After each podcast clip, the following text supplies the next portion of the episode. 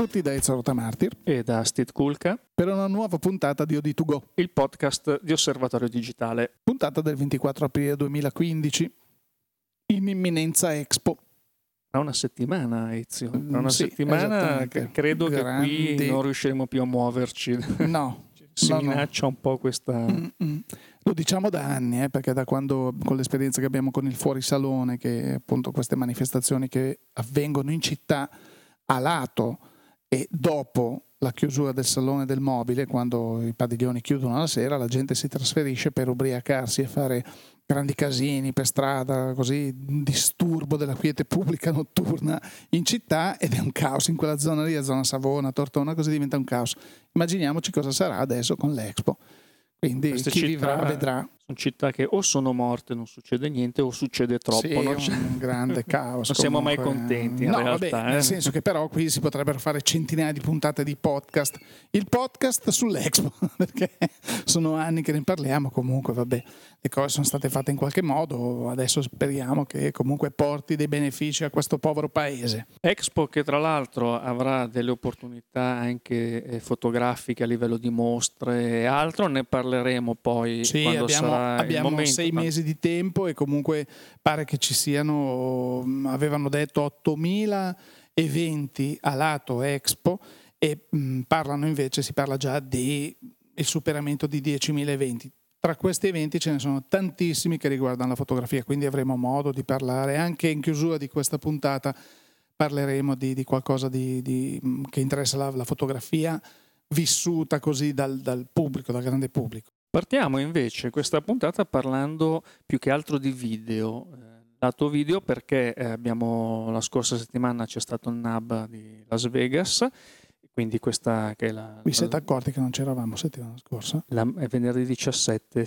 Tra l'altro, Volevamo andare al NAB di Las Vegas, ma ci hanno bloccato in aeroporto. Sì. sì, con delle scuse banali, lei cosa fa con questa barba così un po' talebano? Ma comunque. cosa sono questi giubbotti con tante Sì, tasche esatto. dentro cose elettroniche? In realtà erano Mm. tutte macchine fotografiche, Esatto, ma eh, ormai ci hanno non... trattenuto a Malpensa e siamo stati lì una settimana. Eccoci redivivi e liberi di nuovo. Che ci sono quelli che vivono no, in queste aree grigie nelle- negli Certo. aeroporti perché tipo non possono né rientrare né. Terminal che... Poveri. Ma c'è stato anche qualcuno a Malpensa recentemente che per un- È stato trattenuto, qualche tempo "Guarda, ha fatto questo- qua. Questa vita Mm. così. E, mm, in questi non luoghi, famosi Esatto, non sì, luoghi. sì, sì. Beh, di notte puoi scorazzare dentro nei, nei negozi chiusi, ti nascondi dentro, frucca, se ti nascondi in un negozio di eh, tipo dove si mangia e si beve, sei bello la mattina, ti trovano ubriaco marcio. Andiamo col sommario, va che meglio. Quindi parleremo di NAB, parleremo di, di video, tendenze video e parleremo di tendenze anche fotografiche un po' particolari, quindi Sì. qualche tendenza che eh, vale la pena mh, evidenziare in questo momento perché potrebbe essere uno dei pilastri dei Del cambiamenti futuro. futuri. Mm, mm, mm. Poi parleremo anche di alcuni prodotti fotografici invece che sono- si sono manifestati questa settimana e chiuderemo con appunto eh, una struttura rediviva di fotografia che si presenta di nuovo a Milano. Direi andiamo.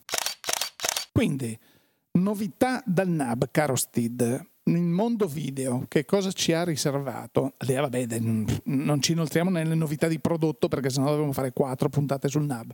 Diciamo. Guarda che le novità di prodotto dal NAB in realtà non sono state poi così tantissime, almeno a livello di video. Ci sono state tante novità mm, un po' a livello di accessoristica, eh, qualcosa per quanto riguarda quelle nicchie, mm, la ripresa a 360 gradi, la realtà virtuale, tutte quelle cose che noi seguiamo già su OD3D, che è la nostra pagina Facebook, e la rubrica su Osservatorio Digitale Mensile. E, mm, Diciamo che dal NAB di quest'anno eh, eh, ai colleghi del video sta succedendo quello che noi abbiamo visto accadere con la fotografia già da un po' di tempo, cioè la tecnologia ormai è matura, diventa difficile proporre dei prodotti veramente nuovi perché ormai addirittura l'hardware che è all'interno di questi apparecchi, di questi dispositivi, è fin più potente di quello che occorre. È sovradimensionato eh, rispetto alle necessità. Certamente, è proprio sovradimensionato. E quindi che cosa succede? Che eh, paradossalmente non è più tanto l'hardware il campo di battaglia dei produttori quanto il software ovvero il firmware, cioè certo. tutto quello che fa girare l'hardware che viene accrocchiato insieme da, dagli diciamo ingegneri diciamo dei vari. questo accrocchio è quello che poi dà, eh, rende disponibili le varie funzionalità, le varie funzioni degli apparecchi, giusto? Esatto, sì, è quello che un po' eh, crea l'interfaccia verso l'utente e quello che poi mette insieme tutte le componenti di base per restituire una certa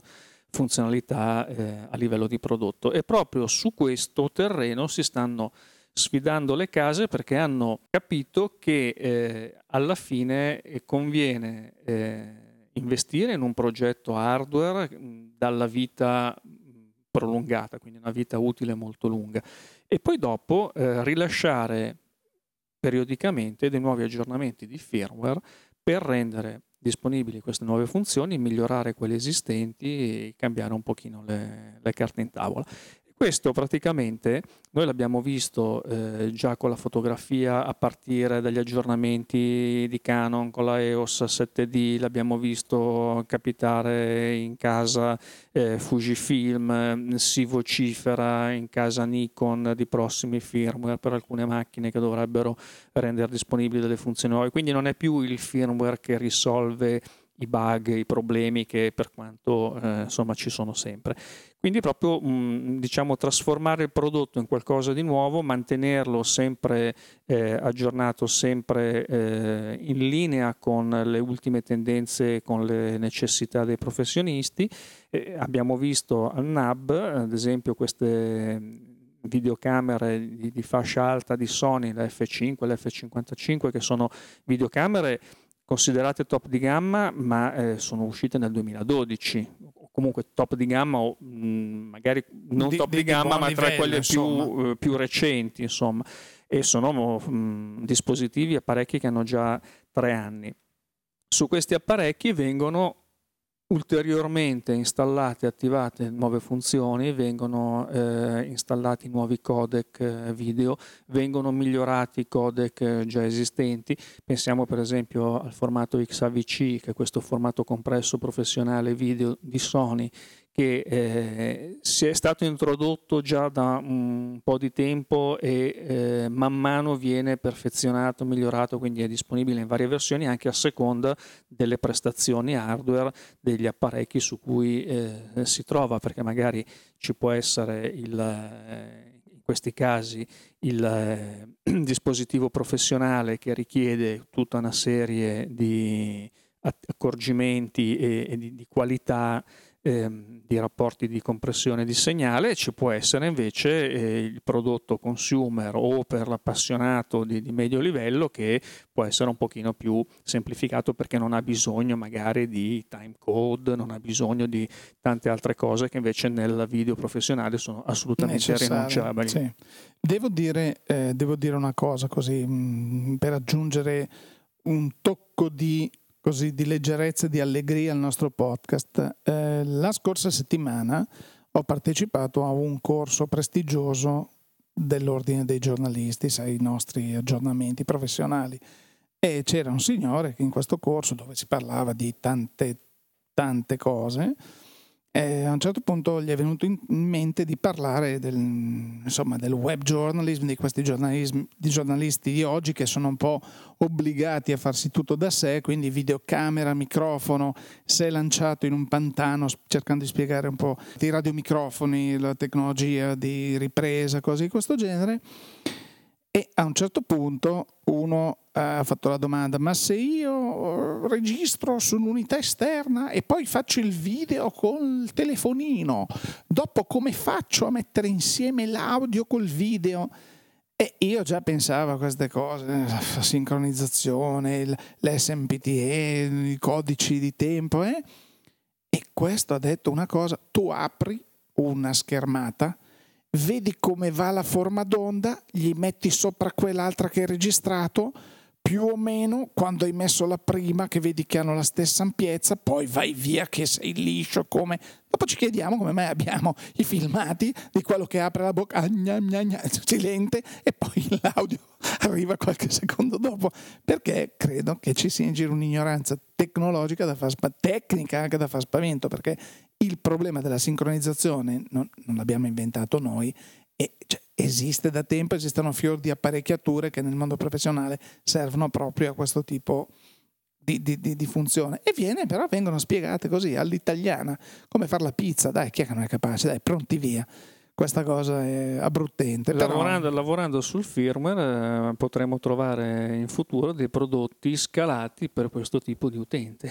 Sì, sicuramente, sicuramente, però vabbè, insomma, io credo che come corso di base, quando l'anno scorso forse o addirittura due anni fa parlammo dei giornalisti dell'Herald Tribune di, eh, del Chicago Herald che a un certo punto mi hanno detto o così o poi da domani uscite con la videocamera e vi fate tutti i servizi. Io credo che li abbiano formati in un certo modo, perché loro sulla qualità del prodotto finito non transigono, che sia un filmato, un servizio che vada in televisione o che vada sul web, comunque deve avere uno stile, uno standard un certo tipo. Invece qui a volte sembra veramente sparare sulla Croce Rossa, però quando poi al corso per i giornalisti ti, vengono risposte delle cose tipo come faccio? Fa, gira su te stesso, oggi che giorno è? Martedì, allora devi girare su te stesso in ordine eh, antiorario, fare un salto su una gamba e eh, dire la parola magica. Allora cioè, se siamo all'empirismo più, più totale, allora diciamolo, Steve. Vabbè, comunque adesso questo era per scherzare. Quindi un'altra tendenza, oltre a questa eh, che è apparsa al, al NAB, eh, sicuramente si sarà parlato di 4K. Sì, ormai tutto è 4K, eh, tutto fatto per questo standard, tutto pronto a riprendere in 4K, eh, già ci si sta preparando all'8K, questo esatto, non è una novità, eh, però eh. diciamo che anche abbiamo visto al di fuori del NAB, abbiamo visto anche annunci recenti ehm, per esempio anche la RAI ha fatto ultimamente un acquisto importante di videocamere eh, professionali, tutte eh, per il 4K, poi magari non vengono utilizzate per la trasmissione in 4K, ma per la ripresa in 4K, quindi cominciamo ad avere flussi di lavoro in 4K, poi dopo pian piano, quando sarà il momento, quando si potrà trasmettere in 4K, avremo già... Il problema, il problema mi porta indietro nel tempo quando in qualche modo così interagivo con questo tipo di, di azienda. E eh, sia nel privato sia nel pubblico tutti si dotarono di telecamere, di apparecchiature per la registrazione eh, in Full HD, però ancora oggi abbiamo televisioni che trasmettono in, eh, in, in, bassa, cioè in bassa qualità, in qualità standard che non è HD. E la stessa cosa accade, ovviamente io immagino Rai, immagino Mediaset, così come Sky da anni, vabbè quelli sono sempre all'avanguardia, però si dotano di, di apparecchiature per il 4K, il problema è perché la stessa, la, la, stessa Sky ha un'emissione sì in HD, però su non so quante centinaia di canali ti propone, credo che poi i, i canali in HD veri siano, boh, non so, cinquantina, 60 Ecco, eh, eh, quindi in 4K io posso immaginare che la TV a pagamento, eh, dato che dispone di mezzi diversi sia dalla TV commerciale privata che dalla TV, verrebbe da dire commerciale pubblica, eh, quando arriveremo a trasmettere in, in, in, in, Full HD o addirittura in 4K? Non lo so. Comunque sta di fatto che oggi eh, vai a comprarti un televisore a schermo piatto di questi nuovi in Full HD e anche in 4K, ci sono delle offerte che sono ridicole, a 500-600 euro ti porta magari il modello base, però in 4K con 3D, con chi più ne ha più ne metta. Quindi se tu hai una telecamera mh, 4K o una fotocamera che registra con 4K, ti puoi creare i tuoi, i tuoi contenuti ben prima che le televisioni riescano a soddisfare le tue esigenze in quel senso. Sì, le televisioni si attrezzeranno anche poi quando è il solito problema dell'uovo della gallina, insomma, quando ci sarà la richiesta eh, arriverà. D'altra parte, se tu hai anche un solo canale in HD, ti conviene a questo punto, cioè sei costretto ad avere un flusso di lavoro in HD, se hai un canale 4K o hai una produzione 4K che magari non viene irradiata ma va eh, per esempio su un, un, DVD, devi avere tutto 4K e dopo farai il downsample sì, sì, per sì, le come avviene dal cinema, no? avviene dal cinema, però 4K, dopo... tu fai come effettivamente il cinema digitale, oggi iniziano ad esserci anche produzioni in 8K o in risoluzioni strane, sì, perché dopo 6K, 8K, sì. È un po' quello che è successo anche nell'audio, dove a un certo punto si è, iniziati, eh, si è iniziato a registrare ad altissima risoluzione, poi i CD sono a 4400, 16 bit, bit 16 bit, 20 bit, noi registriamo a 24 piuttosto che 32. Un domani comunque quei contenuti saranno rilavorabili, anche perché effettivamente oggi il grosso del costo anche del tempo eh, delle produzioni proprio nel contenuto, risiede nel contenuto originale. Quindi a quel punto ti conviene fare la produzione alla massima risoluzione audio-video possibile, poi dopo te la scalerai eh, a seconda delle necessità in eh, 2K, HD, bianco e nero, sgranato, mono, mono a seconda poi del, del canale di diffusione del contenuto. Quindi eh, per riassumere, NAB 2015 tendenza 4K, tendenza a potenziare e quindi a rinnovare, ringiovanire i prodotti, tenerli sempre attuali con eh, degli aggiornamenti del firmware, proprio perché come dicevi giustamente tu poco fa, l'hardware è sovradimensionato per quello che deve essere fatto e, e quindi è questione di scrivere il codice che occorre e quindi alla fine anche un eh, salvaguardare gli investimenti che e gli utenti ringraziano. sono pochi, spesso sono abbastanza impegnativi e per prodotti che eh, tornano ad avere quella vita utile, lunga a cui eh, eravamo abituati con l'analogico e che negli ultimi anni con l'introduzione del digitale invece ci eravamo abituati a queste vite utili brevissime, questo cambio continuo di Anche apparecchi con i, i costi, le scomodità, il tempo, il lavoro che tutto questo comportava.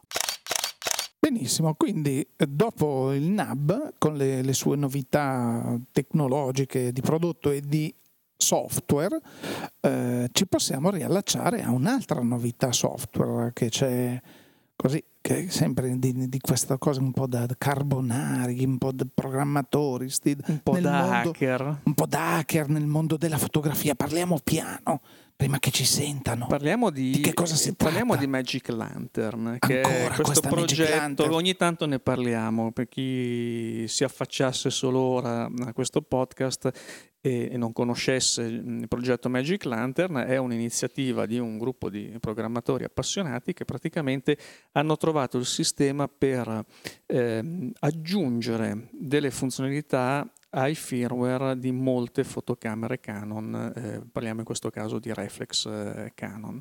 Quindi è un software non distruttivo, non sostituisce il software della macchina fotografica, semplicemente viene installato con la temporaneamente a ogni accensione dalla normale scheda di memoria della reflex e eh, a seconda del modello aggiunge delle funzionalità che appunto l'hardware rende disponibili ma che non sono state implementate da Canon per motivi spesso semplicemente di marketing o di differenziazione di macchine o a volte perché magari sono anche delle funzioni un po' ehm, così esotiche che possono servire a una nicchia molto limitata di, di, utenti, però chi ha certe necessità in Magic Lantern trova degli aiuti sia nella registrazione anche video, oltre che nella fotografia, anche nel controllo della registrazione audio, ci sono tantissime funzioni. E ehm, a metà marzo ehm, cosa è successo? Che uno di questi programmatori è incappato in un ehm, un trucchettino eh, per fare in modo che eh, non tanto di aggiungere funzioni al firmware della macchina come già oggi avviene. Quindi oggi tu accendi la macchina, il firmware si attiva, inizia a girare, carica le funzioni aggiuntive di Magic Lantern e poi tu hai un, tutt'uno integrato. Invece questo trucchetto praticamente ha permesso di far partire del software deciso, stabilito dal programmatore di turno prima dell'attivazione del firmware della macchina. Questa è una cosa molto molto interessante perché significa bypassare completamente il, eh, il firmware ufficiale. Eh, pensiamo per esempio, eh, sviluppiamo un uno strumento diagnostico, uno strumento come quelli che hanno i laboratori, laboratori, di assistenza esatto, delle, sì. ufficiali delle case, per cui se è successo qualche problema so, nell'aggiornamento del firmware ecco, ufficiale, io ho scaricato dal sito Canon, il file si è rovinato, scarica. la batteria scarica, un qualunque dei... cosa, sì, sì, l'aggiornamento non va a buon fine, io mi trovo con la macchina inutilizzabile, devo portarla in assistenza.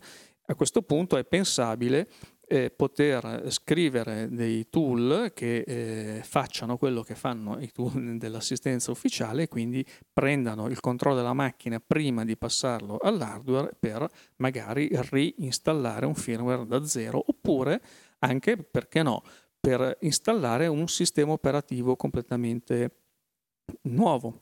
Eh, Qui la novità, ne abbiamo parlato anche su Fotoguida, è che a livello di eh, prove concettuali è stato mostrato come caricare due sistemi operativi diversissimi tra loro come Linux da una parte e eh, MS-DOS, o meglio un clone open source di MS-DOS su eh, delle reflex Canon, tanto per far vedere che è possibile fare... Sì, utilità reale, utilità reale in questo momento zero. Però giusto per dire guarda cosa si può fare. Quindi mm, molto, e questo infatti è uno dei motivi per cui la notizia è passata un pochino sotto silenzio. A parte che devo dire che l'annuncio è stato dato il primo aprile, quindi eh, questo chiaramente ha creato qualche, ha creato qualche, qualche dubbio. Tra... Anche noi devo dire che avevamo mh, mm, trovato questa notizia eh, all'inizio, abbiamo lasciato passare un pochino di tempo, abbiamo voluto fare le nostre verifiche per essere certi che non fosse classico pesce da prima. Eh. Infatti i programmatori no, no, no, non è un pesce, non è un pesce, non va bene. Però. Però a questo punto eh, effettivamente si apre eh, la porta alla possibilità di realizzare dei sistemi operativi per macchine fotografiche, in questo caso per la reflex Canon, completamente alternativi a quelli ufficiali, perché ricordiamo Magic Lantern e eh, progetti simili che ci sono anche su altre macchine fotografiche, che cosa fanno? Eh, fanno un po' di reverse engineering sul firmware ufficiale, perché non è documentato, eh, chiaramente certo. bisogna capire come funziona, che cosa fa, cosa non fa. E quindi cosa succede? Che poi quella funzione aggiuntiva, tanto carina, tanto utile, tanto piacevole, magari funziona su alcuni modelli, su altri no, perché ci sono delle variazioni, non è ben chiaro il funzionamento, bisogna riuscire a sempre essere compatibili col sistema operativo della macchina fotografica. E questo è un po' diciamo variabile, non è un, una cosa sicura, certa.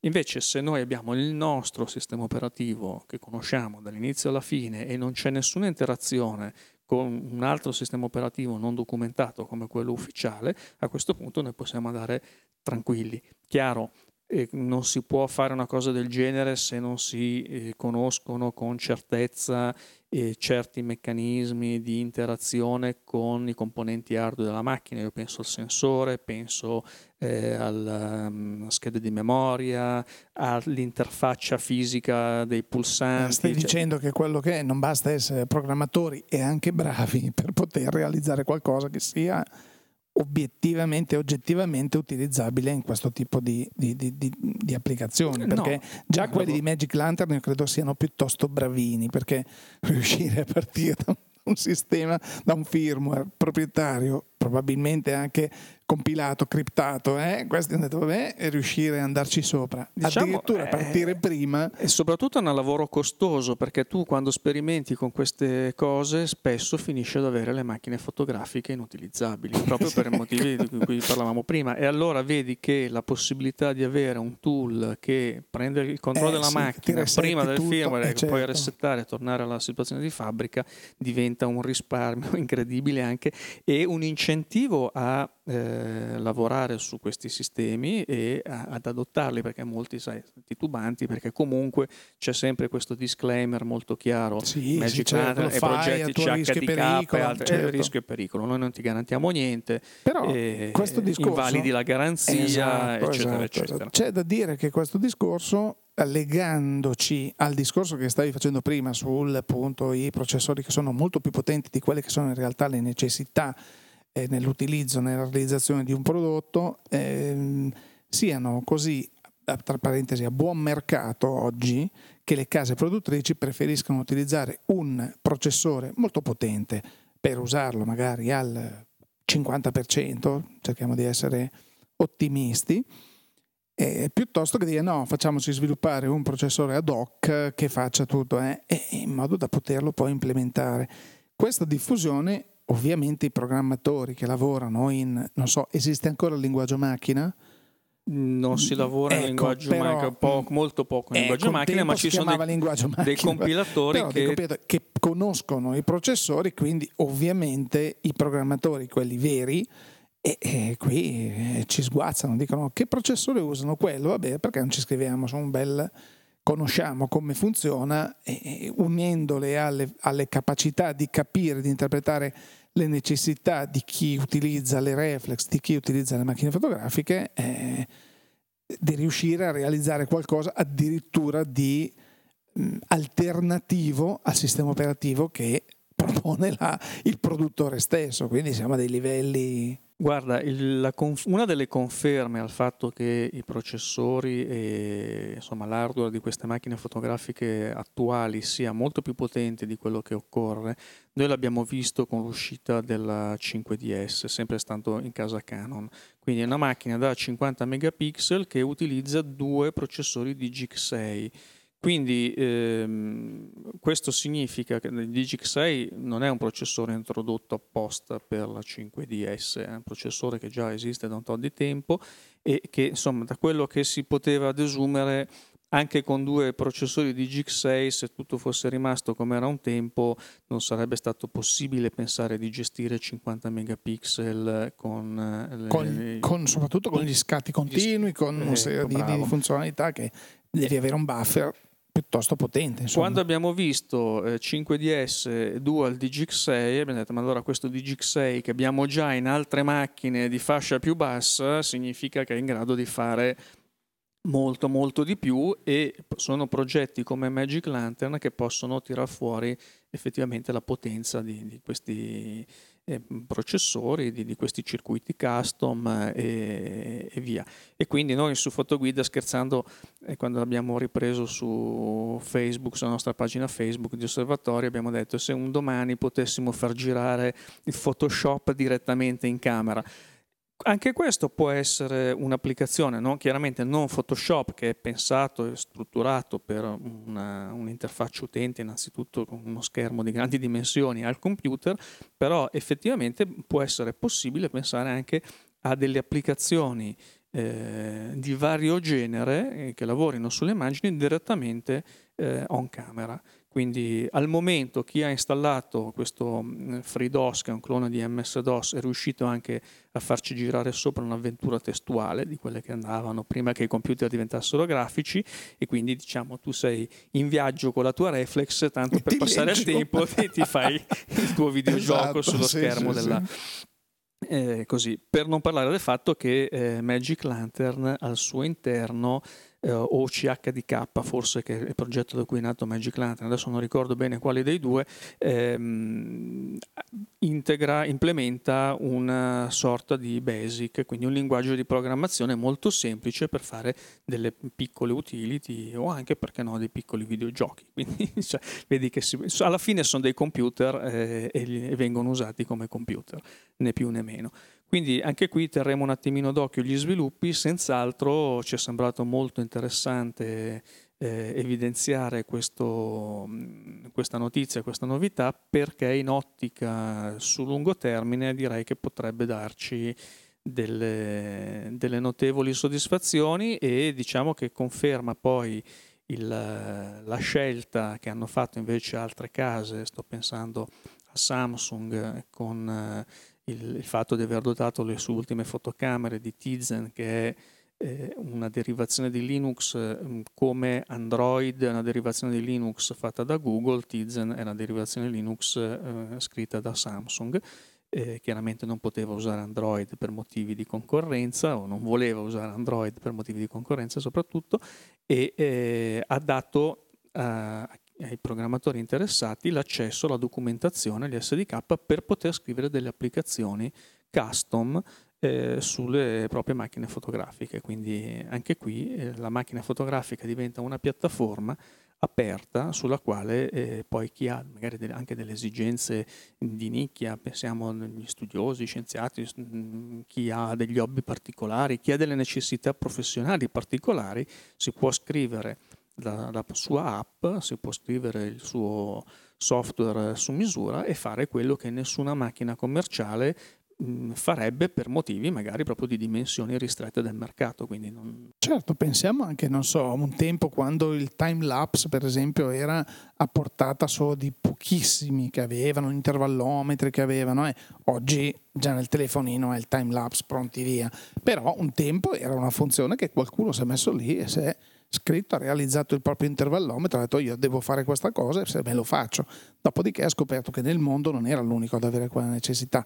Allo stesso modo, adesso penso a delle funzionalità, parlavamo del 4K, ci sono queste fotocamere che è in grado di girare video in 4K, magari che ne sai che eh, io ho bisogno di fare una determinata ripresa così, sono in grado con il mio pool di, di, di, di programmatori di svilupparmi un'app o un, una funzione che poi posso anche rivendere magari, che ne so, oppure la stessa adesso stiamo parlando di Samsung, chissà mai che io, io ho fatto questa cosa, ah però mi interessa tantissimo la stessa Samsung dica aspetta, aspetta, la compro io e la rendo disponibile a tutti, oppure che ne so, Beh, te Magic, la promuovo. Cioè, Magic capito, Lantern ha fatto genere. una cosa così, nel senso che già nel video ha portato il Full HD a, a dei frame rate che non erano previsti e eh, parlavi di intervallometro, Magic Lantern ha l'intervallometro anche per le reflex che non, che non ce l'hanno, non ce ecco, l'hanno. Ecco, oltre all'intervallometro c'è anche lo scatto eh, pilotato dal movimento, dal rilevamento di movimento. Esatto, Quindi, che la macchina in origine non ha. Che la macchina in origine non ha, esattamente. Ma adesso non ricordo in quale quale modello, ma ricordo proprio che Magic Lantern dotò una, can- una, reflex Canon di capacità video, non audio, perché non aveva il microfono, quindi era impossibile, però eh, riallacciandoci quello che dicevamo prima, tu puoi avere una sorgente esterna audio e con una Canon, con una reflex dice fa video, no, con Magic Lantern non fa, eh, sei in grado di portare a casa magari delle riprese video a cui poi puoi assegnare degli, dei, dei, dei, dei, sottofondi musicali, dei parlati, dei voice over, qualsiasi cosa. Quindi sono, sono, sono tutte eh, funzioni, sono tutte cose non tanto da stigmatizzare quanto da prendere con le pinze e sapere che cosa si sta facendo, però da guardare con grande interesse secondo noi. Abbiamo avuto poi anche eh, recentemente qualche uscita di nuovi prodotti fotografici, Ezio. Non tantissimo, Ehm, però qualche cosina c'è stato sia a livello di fotocamere che a livello di ottiche.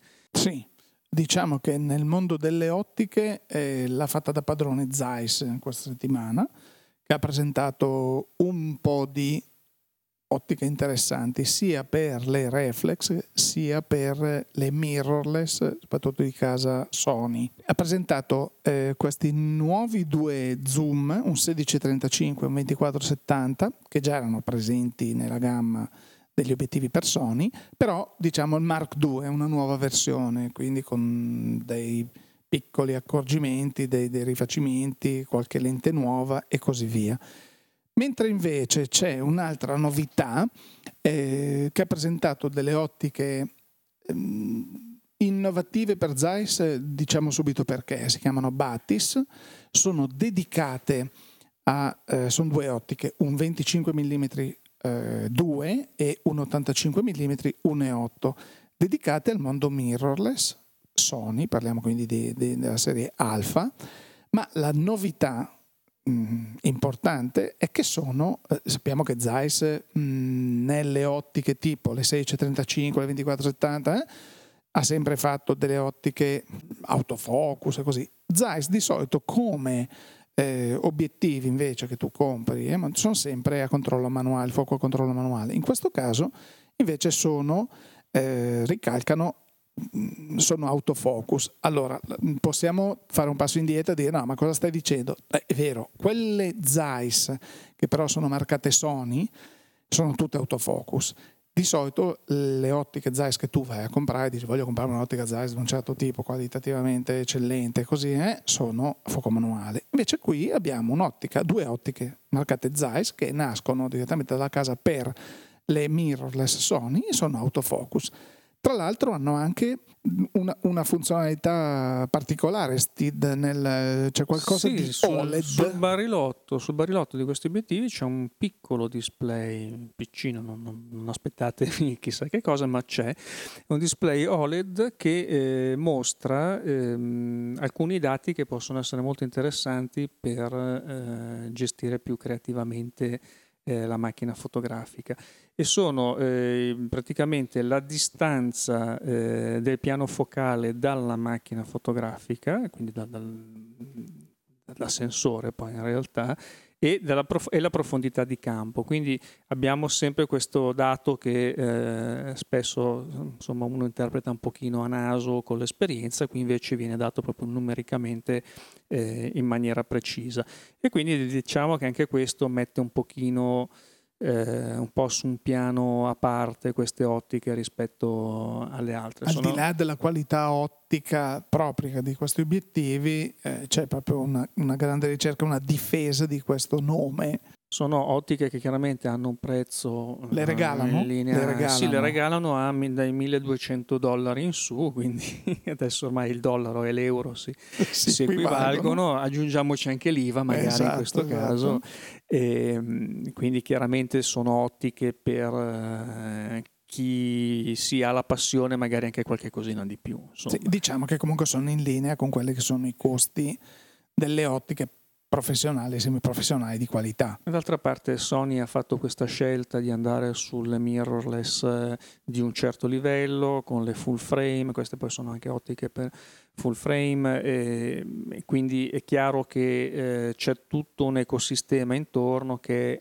ha dei costi ma anche delle caratteristiche che alt- altrove non, non riesci a trovare. Sony però, se non sbaglio, ha presentato anche un po' di sì, Sony ha presentato anche delle compatte, eh, due compatte e mezzo, diciamo, nel senso che una, una compatta in due versioni, eh, la differenza rimane semplicemente nella presenza del GPS ed è l'HX90 o HX90V. Eh, Sony ha questa tradizione di queste compatte, la V ha GPS eh, in più e la VX500 che sono praticamente eh, bene o male la stessa macchina, sensore da un mezzo pollice, eh, 1-2,3 pollici ci siamo intesi, eh, 18,2 megapixel di risoluzione e eh, degli zoom 30x, quindi siamo proprio all'inizio della fascia delle super zoom. Ecco, questo, Però eh, è un corpo molto compatto. Sì, sì, assolutamente, è un corpo molto compatto. Eh, sono mh, mm, macchine che non hanno una, non è che propongano delle enormi novità rispetto a quello che il mercato già eh, propone, però mh, mm, anche qui sono macchine che poi adesso sono state annunciate, bisognerebbe avere la possibilità di eh, vedere nel momento in cui saranno rese disponibili, eh, perché ormai anche sulle compatte ehm, la differenza si gioca sulla qualità dell'ottica.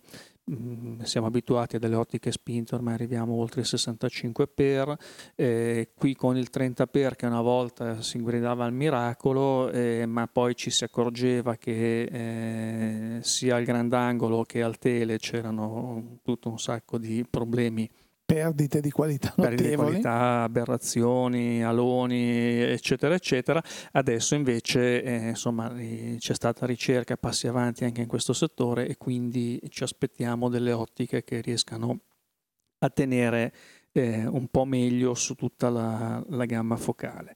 E tra l'altro queste sono ottiche Zeiss, casualmente sono delle Varioson RT, quindi sono ottiche che partono con un progetto più che sperimentato perché sono ottiche di, di, di, con una storia alle spalle Beh, con, un, con una catena importante quindi. Esatto, e quindi questo. E poi l'altra novità fotografica invece eh, viene da casa Olympus, eh, anche qui due novità in realtà, eh, una all weather l'ennesima TAF eh, TG4 che vabbè, anche qui rimane sempre un po' un eh, mistero come riescano a, mm. a, differenziare da una, da una, generazione all'altra perché ormai siamo arrivati. Gamma dei colori. No in questo caso diciamo che la novità è che la macchina è in grado di salvare in formato RAW. Ah molto bene. Ecco, eh, non è dato di sapere eh, se sia un RAW mh, mm, probabilmente sarà un 10 bit quindi però insomma, rispetto al JPEG, quantomeno la possibilità di lavorare sul formato non compresso. Eh, più interessante è la Stylus 1S, che Bella. è una nuova versione della Stylus 1 che è praticamente questa macchina un po' strana perché è una compatta, quindi ha un, un obiettivo fisso, ehm, però ha la forma, la sagoma eh, di una bridge. Non è proprio una bridge perché è molto più piccola di una bridge, eh, insomma è un, è un, po' un ibrido tra una bridge compatta. Eh, Olympus la definisce compatta, quindi noi seguiamo... L'aspetto è molto bello perché ricorda eh, effettivamente un po' anche la OMD, cioè questo tipo di macchina, uno vede da lontano e dice ah, una, una reflex, una bridge, una mirrorless, una... Sì, um, è una 12 megapixel eh, con, che arriva a 12800 ISO, ha un sensore eh, 1 fratto 1,7 pollici, quindi già un sensore un pochino eh, più insomma mm, rispetto alle bridge è, è un altro formato è, e, e, soprattutto l'obiettivo che come la 1 eh, originale ha un'apertura massima di 2,8 su tutta l'escursione focale che è un 28-300 mm eh, quindi direi tutto rispetto. Diciamo chi vuole una macchina mm, poi con la sua slitta porta flash porta accessori eh, dalle dimensioni veramente molto compatte perché è grossa come una compattina ma non è una compattina è qualcosa di più eh, con Olympus sì, che è molto gradevole anche da vedere effettivamente. Olympus ha abituati a questo tipo di, eh, di, lavoro ultimamente, negli ultimi anni, mm, dove tengono molto eh, così a cura anche l'immagine de- dell'oggetto stesso. Sì, eh, diciamo che poi una piccola chicca tra le novità eh, di questa versione è questa possibilità di, ehm, di, avere nove posizioni predefinite dello zoom già preimpostate, quindi tu in un attimo puoi eh, saltare, saltare da, una, una, da una focale all'altra. Questo, è buono, sì. Questo magari può essere una funzione eh, che torna utile più su eh, macchine con focali più lunghe. Penso che quelli che hanno 60x, 65x o 50x, eh, questo può essere 10x. Però può anche aiutare ad abituarsi a lavorare con un certo tipo di, di focale. Diciamo, essere un buon esercizio. Sì, diciamo che soprattutto tu puoi essere mh, certo di avere quella focale quindi voglio il 35 mm, voglio l'85 mm vado direttamente e sono sicuro di avere, non è l'87, non è l'83, è l'85. Non è il 78,2. Esatto, esatto, quindi esatto. queste sono, ecco, a livello di novità, eh, questo eh, diciamo esaurisce le, gli ultimi dieci giorni di uscite. Aspettiamo poi maggio e giugno, saranno due mesi con eh, uscite anche abbastanza interessanti da varie case, ma ne parleremo, parleremo poi quando sarà il momento, debito. come sempre. Finiamo Ezio questa puntata che si prolunga, ma dovevamo recuperare anche un pochino eh, il, il, venerdì 17 esatto. che abbiamo balzato alla grande e con una novità che riguarda i milanesi e, e non solo, eh, perché mh, ritorna sulla scena una risorsa della fotografia che sembrava mh, ormai non dico persa, ma aveva preso una piega un pochino eh, infelice, ne avevamo anche parlato a suo tempo, sì. lo scorso anno. Eh, sì, infatti ritorna a Milano eh, proprio da ieri sera, ha riaperto i battenti in via Meravigli, che è veramente a due passi dal Duomo, eh, Forma. Forma, lo spazio Forma, che si chiama, lo, si chiama adesso Forma Meravigli, eh, che è una... Allora, noi eravamo abituati a eh, lo spazio forma di Milano che era enorme, eh, ci si teneva oltre mostre bellissime, c'era anche un, uno spazio, eh, una libreria, una caffetteria, mm, c'erano state delle manifestazioni tipo fotografica di Canon, più volte era, era stata, si era svolta all'interno di forma, dimentichiamoci quello sfarzo, quello spazio, però eh, diciamo che ringraziamo gli sforzi di chi ha voluto che Forma tornasse ad aprire eh, i suoi spazi a Milano. Camera di Commercio, che notoriamente i milanesi sanno che in Via Meravigli c'è la sede centrale della Camera di Commercio, che in prossimità della Galleria Meravigli ha dato questo spazio a Forma eh, pare dietro, dopo aver indetto un concorso pubblico, un bando così, pare che Forma l'abbia vinto. E noi siamo contenti perché la casa della fotografia, che se n'era andata malamente, nel senso non si sa, poi i dati, queste cose sono sempre un po', chi dice che la TM eh, avesse revocato il contratto di eh, comodato di usufrutto gratuito a forma dicendo no non possiamo più permetterci di avere questo spazio senza affitto e adesso è un anno, un anno e mezzo che è lì vuoto. E vabbè ma su questo lasciamo stare non è inutile fare polemiche su cose che, che non, non, non, così fanno ridere. E quindi la, la cosa bella è che eh, Roberto Koch, quindi contrasto e forma che è di proprietà di contrasto, ritorna ad aprire battenti a Milano lo farà con una serie, lo fa con una serie di eventi, poi non a caso c'è le Expo, quindi la fotografia, così siamo contenti che ci sia questo, sia mm, ben ritornato a questo spazio e poi avremo modo di vedere quali saranno eh, i programmi. Comunque Forma ci aveva abituato ad avere delle bellissime mostre, mh, mm, dei bellissimi eventi, mm, era così.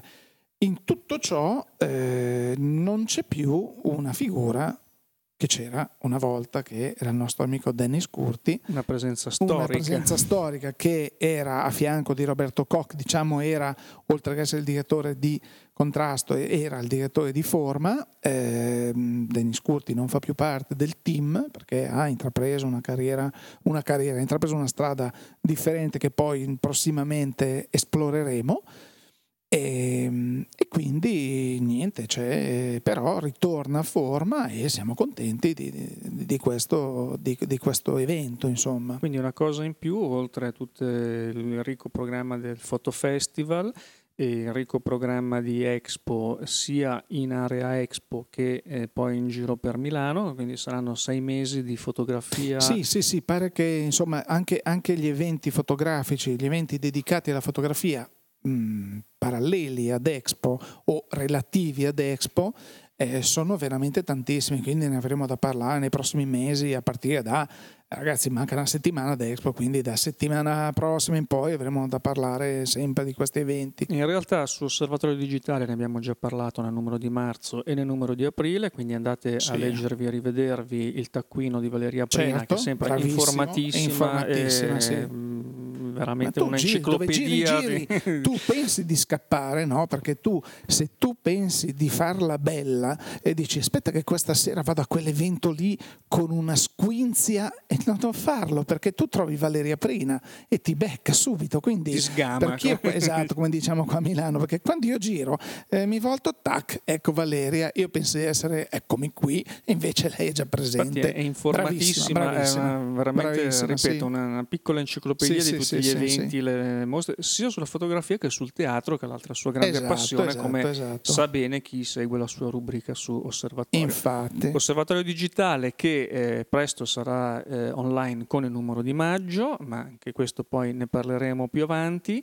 Eh, ne parleremo tra due settimane quando torneremo con il nostro podcast, visto che venerdì prossimo è festa anche per noi e quindi ci eh, diamo l'appuntamento a tra 14 giorni. Nel frattempo osservatorio digitale sempre online con il numero di aprile, eh, fotoguide sempre disponibili online con il comparatore, ricordiamo, e ricordiamo anche tutte le nostre pagine social eh, su Facebook, Osservatorio Digitale, eh, Fotoguida e Odi Travel per i viaggi fotografici. Questa settimana non abbiamo avuto Roberta ospite, ma torneremo ad averla presto eh, con noi che ci racconterà delle altre cose interessantissime, Oditravel che tra l'altro trovate anche sul sito www.oditravel.it eh, dove abbiamo anche iniziato eh, una piccola rubrichina di consigli per fotoviaggiatori, quindi voi che siete espertissimi fotografi magari non avete grande bisogno, però chi si avvicina per la prima volta ha un viaggio fotografico e vuole avere anche una piccola checklist magari sì ma anche per uno sbadato fare. come me che poi ha sempre la testa chissà dove dice aspetta ho preso tutto ho fatto le cose giuste. Trick ecco quindi, qui un piano, aiuto. Esatto quindi piano piano pubblicheremo una serie di consigli legati a vari aspetti della, dell'attrezzatura o della fotografia in sé per poter vivere al meglio i viaggi fotografici eh, a cui potrete partecipare. E dopodiché Ezio penso che mh, non dovremmo avere più nulla da ricordare. Eh, possiamo andare ai saluti. Scriveteci, ecco quello che potete fare. Pensateci. Pensateci. e quindi anche per questa settimana da Steve Kulka e da Ezio Rotamartir. Grazie per l'ascolto. E a risentirci.